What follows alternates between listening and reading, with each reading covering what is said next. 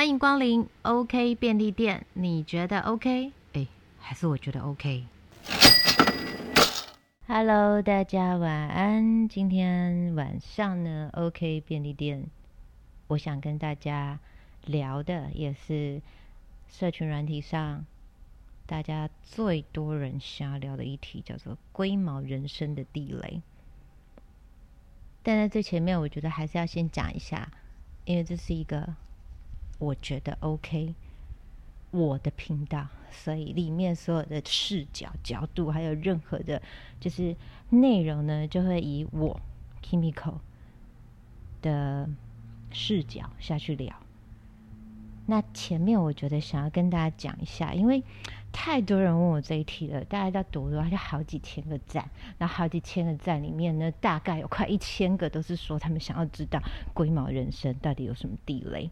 我很快速的先跟大家分享一下十，就是前八个大家提出的问题，就大家想知道 Kimiko 的十大地雷。好，还有人想知道有没有人踩过我的地雷，下场时还在人世间吗？或者是雷龟毛原则，我觉得有什么差别？龟毛等于难相处吗？老公或者好友有误踩过吗？龟毛人会有真心朋友吗？我的龟毛在整洁个性，我的人生会不会觉得很累？我觉得先来聊一下好了。我我特别上去搜寻了一下，什么叫龟毛？Google，还有龟毛意志，不干脆不爽快，对某些小事有莫名。所以的坚持，并且是不被赞赏的坚持。然后这个名称来自于闽南语的“古猫”，原意叫做“不干脆”、“叽歪”。我被分类在龟毛吗？看了一下这个解释，我觉得我超爽快也超干脆。但是我的确对事情有着莫名所以的坚持。可是我的坚持，通常我身边的人都还蛮赞赏的，特别是工作。或者是啊，生活伴侣上，所以我觉得我应该被归类在完美主义强迫症。但是对于很多小事情有原则，哎，但我不是要帮我自己开脱，先讲，因为我觉得接下来我们就可以来聊嘛。因为我觉得这个东西就是，如果我觉得 OK，我身边的人觉得 OK，那。八竿子打不着的人的意见，我就不会采纳。我我想大家应该也是这样吧？你现在是不是在空中点头？我看得到，对，因为我就是一个对很多事情都会想很多，然后我也会对很多状况就是耿耿于怀。就很多可能明明很简单的事情哦，我也会想问我自己为什么要想那么多，然后为什么会反反复复？然后反复到睡不着觉，不过现在过了四十岁好一点了。可是，在我很多就是你知道空下的时候，我还是会想，想到有时候会 delay 我做事情的进度。我觉得以上这一些，我会把我自己纵观在个性龟毛。好，但是一个对自己的就是对，就是你知道个性中啊，对很多事情很努力、很专心。他是不好的吗？因为就是这样很努力、很专心，所以我其实打从心里就知道很多事实啊，他是无法改变。他最终就是还是要往前看。但我就是想要在这里面去找到一个两全其美的方案，或者是说我去尝试看看各种选择，然后想尽办法让我自己得到一个就是相对舒服的，就是结果嘛。所以，我后来找到一个比较可以好好活下去的方式，就是减法原则。我就先把所有最悲惨、最悲伤的各种可能性都想好，然后就列出来，任何事情都做好最坏的打算，然后就尽情的享受那种悲伤的煎熬。就是最最坏就是这样嘛。然后想清楚了，想一片之后列出来了，很清楚的看到我的悲伤清单以后，我就放手一搏。可是因为我可能就是所有事情我都也就试过了，所以我反而觉得我最后得到的是一个本质哦，是精良的结果，但可能我我会经历过比别人来的多的过程跟折磨。旁人在看，也许就会觉得说，没要求没那么高的人，可能就是说，干嘛这样？可是因为这就是我的天性，我也不愿意这样。我双鱼座，十二宫有十宫都在双鱼，我这么偏处女，然后我双鱼爸爸、双鱼妈妈，再加上我从小就学芭蕾舞，我人生中就是在那个完美主义的那种轨道上。一路从四岁开始就训练到现在，我没有办法脱轨，所以讲到现在，我在想啊，反正完美主义、强迫症这整个词，如果完全的念出来，第一个不好发音，再来是不好聊天，所以既然用不口语，是不是大家就简称龟毛？所以龟毛到底是褒义还是贬义？其实我觉得要看口气。跟说的人是谁？譬如说，我们的另外一半或者好朋友说：“哎，你很龟毛。”哎，我当做是赞赏。但不认识我的人用一种，他用他的观点，不求甚解的来解释我的任何行为，只是因为想要不负责任，所以他就把你归类在龟毛。这种我就不采纳，因为你的龟毛不是我的龟毛。而且我也没有跟你聊天的意思，所以我觉得大家听到这里，其实也可以想一下，因为我觉得我们这种完美主义强迫症，你看多不好聊的一个很长的，就是名词，会给我们很大的负担。那既然这个负担就是在我们这样子的天性里面，已经知道肩膀上是很大的两块石头了，如果旁人还要再帮你叠石头上去，你就把它丢下。减法人生，记得我前面讲的，就是这些旁人，你就把它剪掉，他不应该留着。好，那讲到这里，是不是你们会发现我有多龟毛？我已经开场快十分钟了，我还没有回答那八个问题。你看，快速的来聊一下好了。我这就是我的强迫症，所以我对于所有的东西，我都要仔仔细细分类，清清楚楚解释。因为我觉得这个东西是我的责任感，不是说我要帮自己澄清，而是是我的天性里面就带着一探究竟的个性，所以这也是所有的人，就我以前都会开玩笑，你 Google Kimiko 旁边就会同义字出现龟毛，但是你所有的案子，大家听到 Kimiko 负责，没有人会说不好，大家都会说哦安心，所以。这个是一体两面嘛？所有的人可能就是因为你太负责任，他很相信你，可是也知道，就是要跟你工作的人，如果他是觉得他想把这件事情做好，他就会非常想跟我合作。好了，我解释太多，然后好，我还是要讲完，对，因为我一定要一个完美的 ending。但如果他是想要那种得过且过的人，他当然就会讨厌我，他会觉得我干嘛要跟这样的人一起工作？我只要能赚到钱就好了，人生要那么辛苦干嘛？重点不是辛不辛苦，重点在于你想要是什么结果。所以呢，我们现在来讲了，我自己啊，我觉得八大地雷。就第一个，我是一个对生物距离非常敏感的人。啊，你们现在应该在想什么是生物距离，对不对？快速的解释一下，你们也可以 Google 得到，就是两个同类的生物放在一起，譬如说人跟人，不是人跟狗。或是人跟猫，就是我们人跟人放在一起，彼此可以感觉到最舒服的间隔距离。举例来讲，我超受不了排队的时候，有些人就是不会拿捏距离，他一定要贴着你站，我真的会抓狂，就是会慢慢的往前移，或是往旁移。就是我觉得人跟人之间是一个很，就是他那个距离是美感，但是可能有些人他对于距离。他就是没有办法好好的拿捏，所以我去英国、去日本，我都超舒服，因为我觉得这是两个最知道怎么拿捏，因为他们也是属于那种对于生物距离这种礼数非常敏感的民族。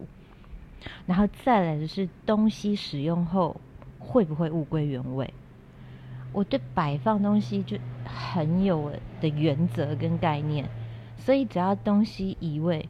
我永远都会知道有人动过我的东西，因为它就是应该要放在那里。那我觉得这里你也可以往后想嘛，你现在不放回原位，你万一很忙的时候，我已经想到，如果我老了，我动不了了，然后我还要在那边每天在那边找东西，你知道对腰不好，对膝盖也不好，我真的想很多，所以我都会就是事前就是有一个预防的概念，我一定要养成我自己那种物归原位习惯，我尽可能的少用到我的不该用到的关节，然后。我我有一个很在意的点，我不知道你们大家会不会，就是毛巾一定要各司其职，就有的是干擦，有的是湿抹，有的是擦碗，有的是擦杯子，它是不可以搞混的。这这其实是一个卫生的问题，它也不是归不归毛。就如果你是平常的这种卫生，你不注意生病了，是谁要负责？你还是要自己负责啊。那你为什么不把这一些小小的地方，你就先预先就是分类分好？那你的厨房，你知道厨房跟厕所是细菌最多的地方，所以当它各司其职的时候，你就可以避开、避免掉那种呃，因为卫生习惯不好所带来的细菌感染。然后我晒衣服的时候，哦，对，我就这样讲下去了。我想大家听应该也。就可以知道顺序嘛，对不对？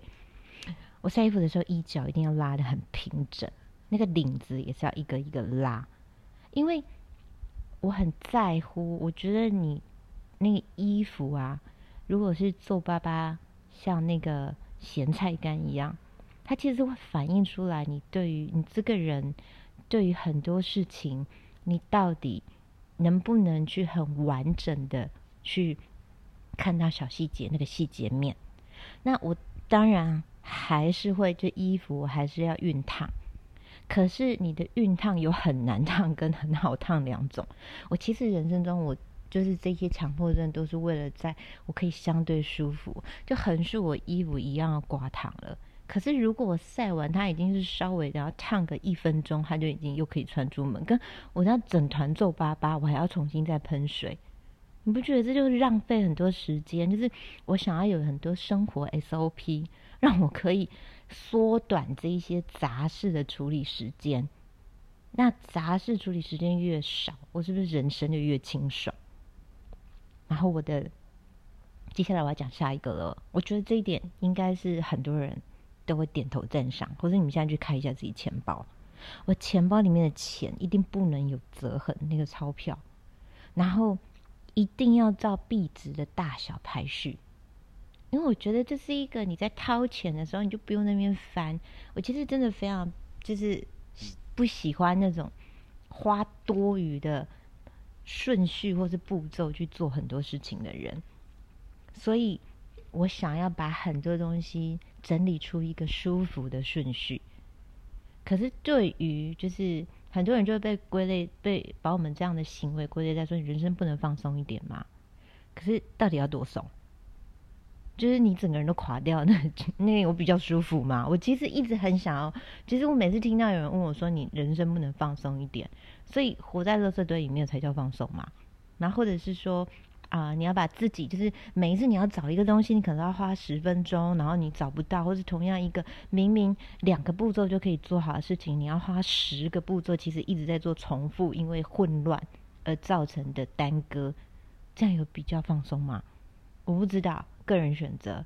可是因为我选择就是我不要，我想要干净，然后就是明确的顺序，所以我就选择这样过生活，然后我。受不了，有一个真的很重、很重要、很重要。我受不了音量太大声的人，就是我对那种音质是很敏锐的。就是那种，譬如说你放音乐，喇叭破音，然后餐厅放的音乐，就是就明明可能我在吃好，我觉得我可以接受中餐厅可能就是嘈杂、开心的音乐，然后西餐厅可能就是轻音乐。我觉得不一样的环境，那就是会不一样的，嗯。它有不一样的配套措施嘛？音乐也是啊，因为你你如果是，我觉得它是有一个相对啊，就是譬如说它是什么样子的收费方式，那个集聚，它相对应就会有另外一个不一样的环境。我不会在譬如说，可能去一百块的热炒店要求这些事情，我不会哦。可是如果我是去五千块一顿饭，那我当然会相对希望我可以得到一个比较舒适的品质，所以我会觉得我会是去看那个状况，然后去决定我要不要去要求，而不是。很白目、无理、无理取闹的去做任何要求，你知道，一视同仁这件事情，对于照顾别人没有错，可是对于很多服务上的要求，我觉得它就不不一样。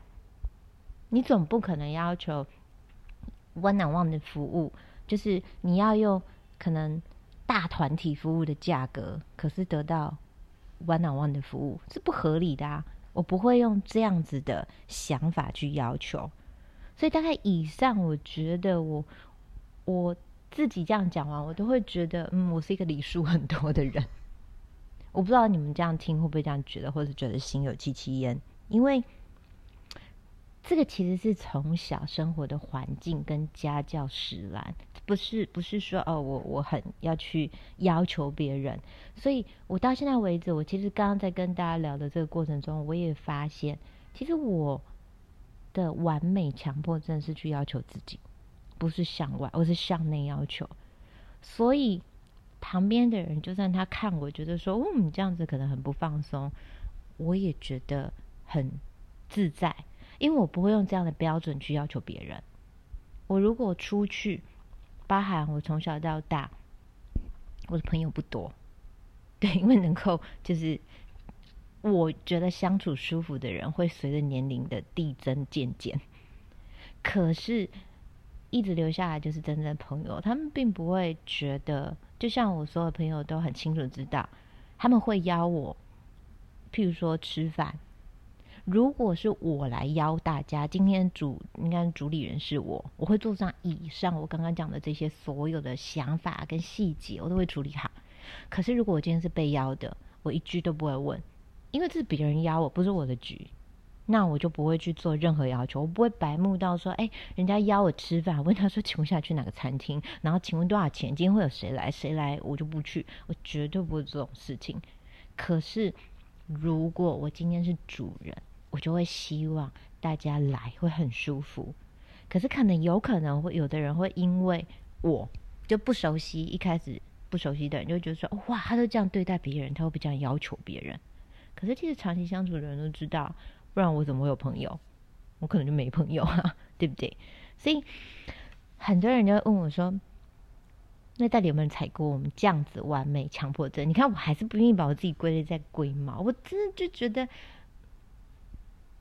我潜意识里面就觉得我自己活得很舒服，别人就是到底要管我这么多干嘛？我觉得 OK 就好，我这个频道都叫做 OK 便利店，我觉得 OK，这也是我觉得 OK 就好了。旁人就是真的，大家也可以慢慢的去跟我一起共勉之，就不要管别人这么多，除非他亲门踏户，那你当然要一个界限。可是，如果别人在他的小宇宙里面活得很舒服，你为什么要越界去要求别人符合你的期待？这事情也好像怪怪的。所以，有没有人踩过我地雷？很多啊！我这人地雷这么多，那下场怎么样？就活在平行世界里啊！因为我不会对他怎么样啊。就是如果他是我觉得我们合不来的人。就像我前面聊这么多，你是没在听吗？就是 他合不来，我就不要跟他在同一个世界里就好了啊！我为什么硬要？我觉得我不喜欢这个人，我还要踏入他的世界里去跟他生活或者跟他相处？我觉得这也不合理。那工作上，工作上我不会有这样不切实际的期待，因为工作上的雷，大家都是为了工作，所以目标很明确。我并不会觉得我在工作上相处的人。我要把他当朋友这样子的要求，这也不合理。这还在人世吗？很多人都活得很好啊。因为我觉得很多人都分不清，就是对自己有要求，跟对别人乱挑刺，这其实是有差别的。可是如果你把很多事情都混在一起，乱贴标签，那当然你就会一直很混乱，然后你也会就是看很多事情，很多人都不顺眼。举一个例子，最后我一定要来讲一下，我觉得这一集你们一定也会很想聊珍珠事件。不就洗珠，不就混珠？我先讲一下，我觉得我是一个对自己有要求，但是我绝对不会去为难别人，因为这是两回事。事情就很简单，我讲，我连时间轴都告诉你们。十一月五号呢，我就事先在五十岚松山店，五十岚松山店，你们可以打电话去问，因为这是人家原本就有的服务，不是我额外要求。我就预定了一百杯珍珠奶茶，事先预定，事先查询。我觉得我都尊重店家了，然后店家也同意，因为这个就是客制订单。那在十一月六号隔天，请问他们能不能外送？他们说一百杯当然可以送，他们好像是十杯就还是十五杯就可以送。然后我请他们帮我送去啊，我先生的学校，他们演出的后台休息室。后台休息室，因为前台不能喝珍珠。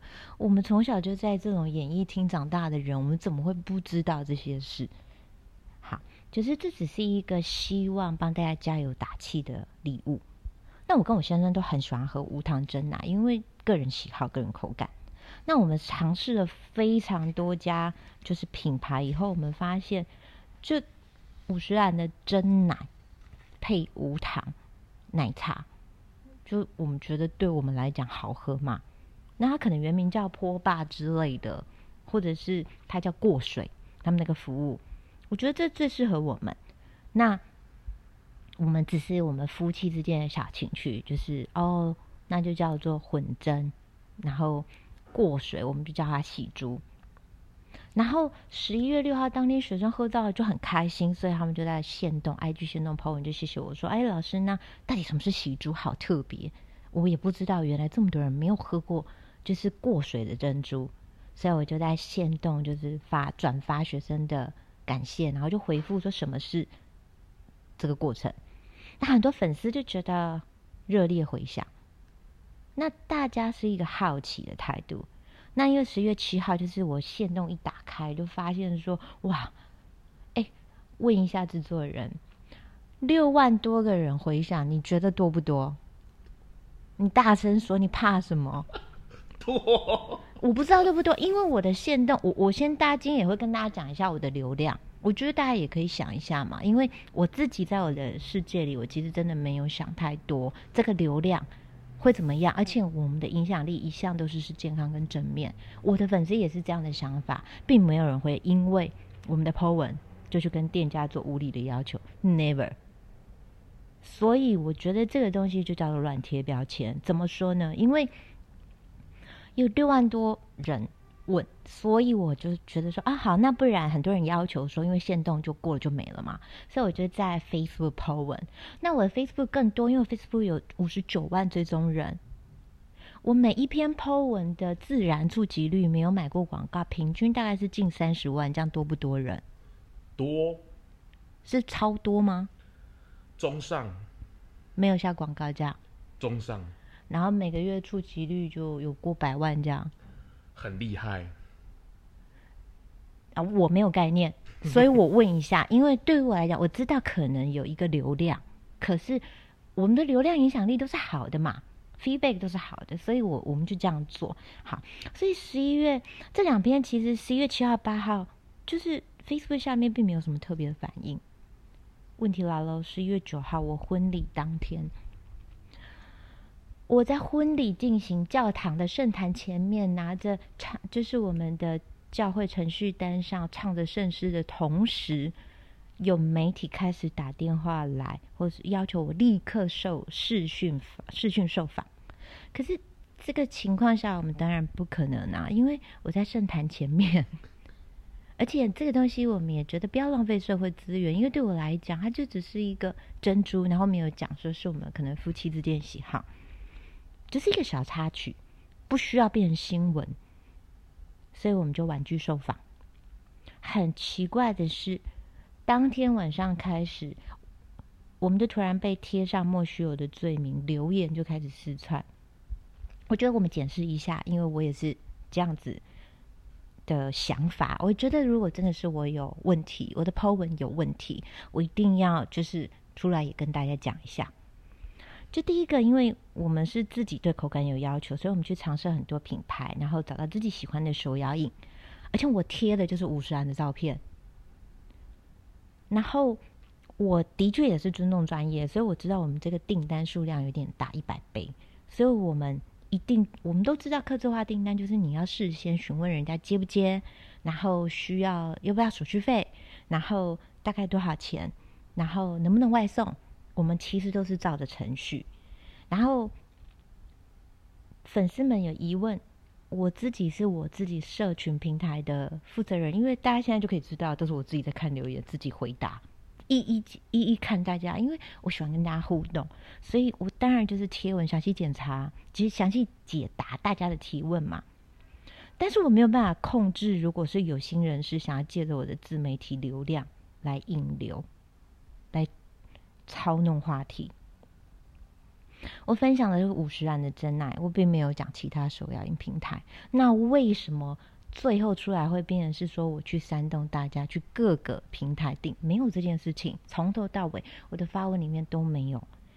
然后有人在故意散播非事实的内容，然后再下耸动的标题，再去让网军网军来出征，网军来出征，他刻意不当的去诱导大众连接负面的意向，这个完全都不是我们可以去。应该是说，可以去想到，居然会走到这个方向。我的疑问其实一直在这个事件里面，我在想，就是第一个，如果你是一个尊重店家的有理客人，他在这样的事情底下，他变成受害者，反而被不负责任的网络谣言塑造成一个坏人，甚至大家可能不清楚，当天我的维基百科立刻被恶意篡改。然后出现很多篇对女性非常不友善的恐吓留言，导致我们要报警求助。而我们报警求助、依法处理的结果，却又开始有一批人来留言说：我们为什么不愿意原谅这些不小心犯错的人？我不觉得一个再三。他是已经有前科累累，然后他习惯用这种恐吓女性，用非常不当的字眼，然后而且是为数众多，可能他们被归类在网络好像一个叫做什么，但我不愿意讲那个字眼了。好，就是到底有什么毛病啊？我觉得这是有毛病，这不是，这已经不是是在于，就是我们今天的话题，就是是啊。因为这个人很龟毛、讨人厌，所以我就要去出征他。也有人这样留言，这完全不是这样的事情。所以我觉得这一整件事情其实是会想要让我们去思考。我其实在这里面，我学习到的是，当我们这样子个性的人，我们其实会一直觉得说，哦，事实是怎么样，所以我们想要去解释，我们想要让大家清楚。但是当你在遇到呃。你应该是说被刻意捏造不是事实的状况的时候呢，其实我们这样个性的人是相对吃亏的，因为其实很多人他不一定他要听到你解释，他只是想要有一个话题，有一个风向，想要因为你这个人的特质是啊，你可能不善于在网络上跟人家口水战。你想活在你自己的小世界里面，但是他也看准了这点，他觉得你可能不敢还击，所以这个我觉得也也是是最后我这一次我先生告诉我，我的我先生出现了，嗯，在第一集他没有那么快出现，所以可能我们以后会慢慢聊到他，或者是再邀请他。他是一个蛮宣誓主权的人，他很清楚的告诉我他。看到那个字眼一出现的时候，他他的个性跟我一样，也很有原则。但是当一看到恐吓字眼出现的时候，他说不行，我们就报警，因为他觉得有些东西是有底线的。那这个事件也让我嗯不断的在思考，就是可能我以前会觉得说，那这样的人我就不要跟他在同一个世界里就好了。但我发现不行，有的人是会跨界的，而且这个越界不是跨界，跨界是好的，越界是不好的。好，所以有的人会越界，在你面临这样的事情的时候呢，可能你就要想一下，你要怎么样去回应。所以我觉得，你说人生这样人生会不会很累？嗯，我觉得滋味很多啦。人生有什么不累的？就是因为人生很累，所以我们才想要找到自己的 SOP。因为人生其实是跟很多群体要有连接的，那你就跟很多群体在连接的时候，其实你会有很多事情是不如你意，或者是说你就不能照你想要，不能只照你想要的去方式去进行嘛。所以，怎么样在这样的情况？里面找到一个相对自己舒服的方式，可以好好的过自己的人生。我觉得这个大概是我的个性会越来越想要让自己很有条理的去顺出一些啊生活方面的小原则，然后让自己活得细致一点。那当然，有人想知道。我为什么会这么在意这一些小细节？它一定是有故事的。我觉得下一次我也可以跟大家分享，买个伏笔好了。你们觉得八位数算是高的数字吗？那如果在你的人生中有超过两次被骗超过八位数？的经验，你你 get 掉吗？制作人，好像这经历也蛮能聊一聊的，对不对？大家想听吗？嗯，所以我觉得下次也可以有机会，这个今天当做啊龟毛人生的八大地雷，当做第一集好了，上集。下次我跟大家分享下集。下集我倒是可以跟大家分享一下，就是因为我的这一些啊非常在意细节、有自己原则的个性，也让我吃了很多闷亏。人生上当然也经历过非常多的苦，吃很多苦。那这些苦呢，嗯，你说是不是养分？我不知道啦，因为这养分的数字有点太庞大，我都不好消化了。但但就是走到现在还活着，所以你说是好是福是祸是好还是不好，我不知道，我还在品尝。但必须说，我觉得这样的方式以现在的我来讲，我觉得工作之余我比较不累。就我因为我的这一些生活上的原则。我只能说，这不是我想龟毛或我不想龟毛就可以做到的。我想，就星座上面，如果你也被分类在来处女座啊，还有什么星座是这种？对，就是同道人，你们一定懂我在讲什么。就可能你会把我们归类在不够洒脱吧？我解决不了，因为这叫做天性，也叫做个性。但是。因为很清楚认知知道就是解决不了了，所以我想办法再跟找方式跟自己和平相处。我觉得我我现在不纠结为什么我是这么强迫症，这么完美主义，我反而是会想我怎么样去在这里面找到一个我可以睡得着，然后我觉得心情上也觉得比较舒服，而且还交得到朋友。重点是还交得到朋友嘛？不然，人生在世孤独一个人，其实也蛮难受的。所以，如果你跟我有同样的个性特质，我觉得大家可以留言跟我分享。我也想知道一下你们就是怎么样好好的跟自己和平相处，或者是你现在还卡在哪些关卡，都可以跟我分享。那我今天已经先丢出了。我卡了两个八位数的关卡，你就不用难过了，对不对？我都过得来了，那你们是不是好不心情听了又好一点，对不对？就听到一个快乐的事情，就是会让你很短暂的得到快，哎，不是在很短的时间内立刻感觉开心一点，就是听到比你更哀伤的故事。哎呀，so sad。好，所以我们今天呢到这边，然后如果大家还要想听什么样子的啊关于龟毛人生的分享，都可以留言告诉我。OK 便利店，我觉得 OK 的人生小撇步。龟毛人啊，最常面临的问题就是我们总是有 always 都在处于在一个难以抉择的时刻，不一定是大事，小到买水果我都会觉得我很难做决定。所以呢，我现在就是帮自己想了一个方式，就如果我今天。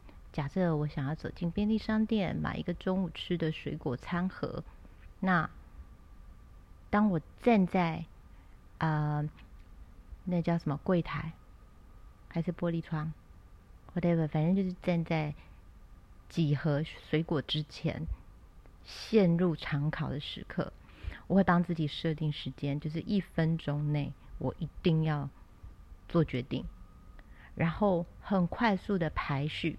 就是我想要尝鲜的那一个，我就立刻会有两个选择，就是一个想尝鲜，一个是平常自己一定会选的。然后在一分钟内从这两个之间选一个，我就觉得我比较没负担。选择越多，考虑越久，所以把你最想要跟最不想要的拿出来放在一起，就会有答案。听众朋友们，如果听完今天的分享，你觉得自己的心情比较 OK，那么。我想邀请大家到 Apple Podcast、Spotify、KKBox、Sound On、Google Podcast，帮我订阅、评分、留言，评分五颗星，留言多一点。OK 便利店，我们下周见。